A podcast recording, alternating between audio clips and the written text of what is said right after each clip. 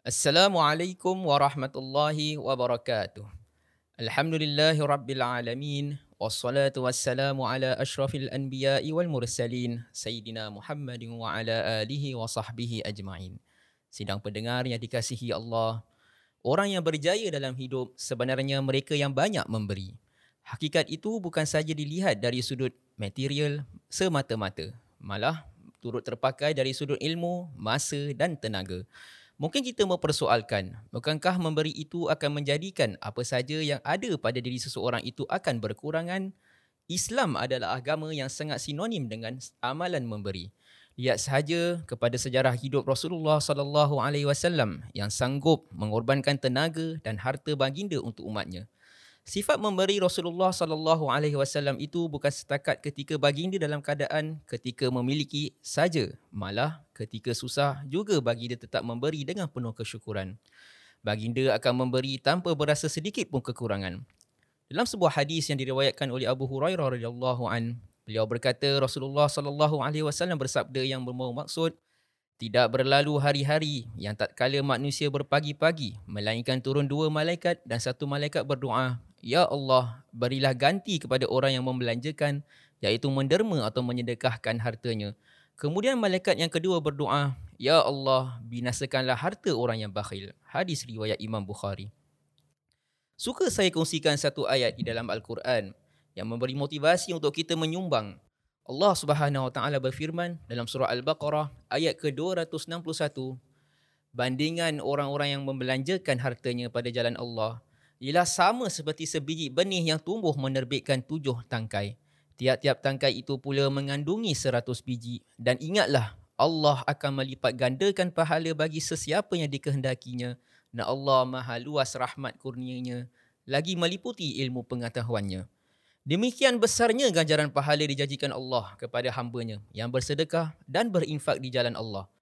Bersedekah dan berinfak tidak akan sesekali menyebabkan harta seseorang itu semakin berkurangan. Namun, ia dapat memperkayakan hati, membersihkan harta, memanjangkan usia serta melancarkan rezeki yang dikurniakan oleh Allah Subhanahu Wa Taala. Pendengar yang dikasihi sekalian, amalan bersedekah kerana Allah Subhanahu Wa Taala memang digalakkan.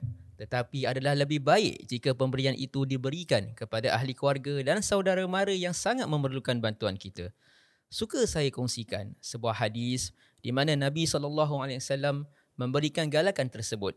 Anas berkata, Abu Talha adalah penduduk asal Madinah. Beliau mempunyai kebun kurma yang banyak. Antara kebun-kebunnya itu yang paling disukainya adalah kebun Bayruha yang berdepan dengan Masjid Nabi SAW di Madinah. Nabi Muhammad SAW suka masuk ke kebun itu dan minum air telaganya yang nyaman. Kata Anas lagi, ketika turun ayat suci yang bermaksud kamu tidak akan mendapat kebaikan sehinggalah kamu menafkahkan apa yang kamu sayangi. Abu Talha bangun dan melangkah mendekati Nabi wasallam lalu berkata, "Wahai Rasulullah, Allah menerangkan kamu tidak akan mendapat kebaikan sehinggalah kamu suka menafkahkan apa yang kamu sayangi. Percayalah, harta yang paling saya sayang adalah kebun Bayruha. Dengan ini, saya sedekahkan kebun saya itu bagi kepentingan agama Allah. Saya mengharapkan kebaikan dan sebagai simpanan di sisi Allah. Wahai Rasulullah, gunakanlah kebun itu seperti mana yang Allah beritahu Tuhan. Nabi Muhammad sallallahu alaihi wasallam kemudian bersabda, "Sungguh kebun itu adalah harta yang banyak keuntungannya. Saya sudah mendengar apa yang saudara katakan. Pada pendapat saya, sebaiknya kebun itu saudara sedekahkan kepada kaum keluarga saudara." Abu Talha menjawab, "Baiklah, wahai Rasulullah, saya akan lakukan itu. Selepas itu, Abu Talha membahagikan kebun Bayruha kepada keluarga dan anak saudaranya. Hadis riwayat Imam Bukhari dan Muslim. Nah, ini sungguh jelas membuktikan betapa kita harus mengutamakan ahli keluarga kita dahulu sebelum kita mengutamakan orang lain. Pendengar yang dirahmati Allah, apabila tibanya Ramadan, Rasulullah sallallahu alaihi wasallam memperhebatkan bulan itu dengan amalan sedekah, malah sifat memberi baginda lebih terserlah. Daripada Ibnu Abbas, beliau berkata, Rasulullah sallallahu alaihi wasallam bersabda yang membawa maksud adalah Rasulullah sallallahu alaihi wasallam orang yang paling pemurah, lebih-lebih lagi dalam bulan Ramadan tatkala baginda bertemu Jibril. Jibril akan memenuhi malam Ramadan dengan bertadarus Al-Quran sedangkan Rasulullah sallallahu alaihi wasallam apabila bertemu Jibril baginda lebih pemurah menyumbangkan kebajikan malah lebih kencang daripada angin yang kencang. Itulah hikmah berpuasa iaitu untuk merasai kesusahan golongan miskin yang seharusnya mendorong umat Islam memberi bantuan kepada golongan tidak bernasib baik itu.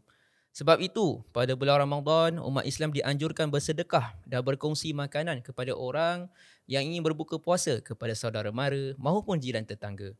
Bulan Ramadan juga bulan di mana ramai antara kita akan menunaikan rukun Islam yang keempat iaitu zakat. Sama ada zakat fitrah maupun zakat harta.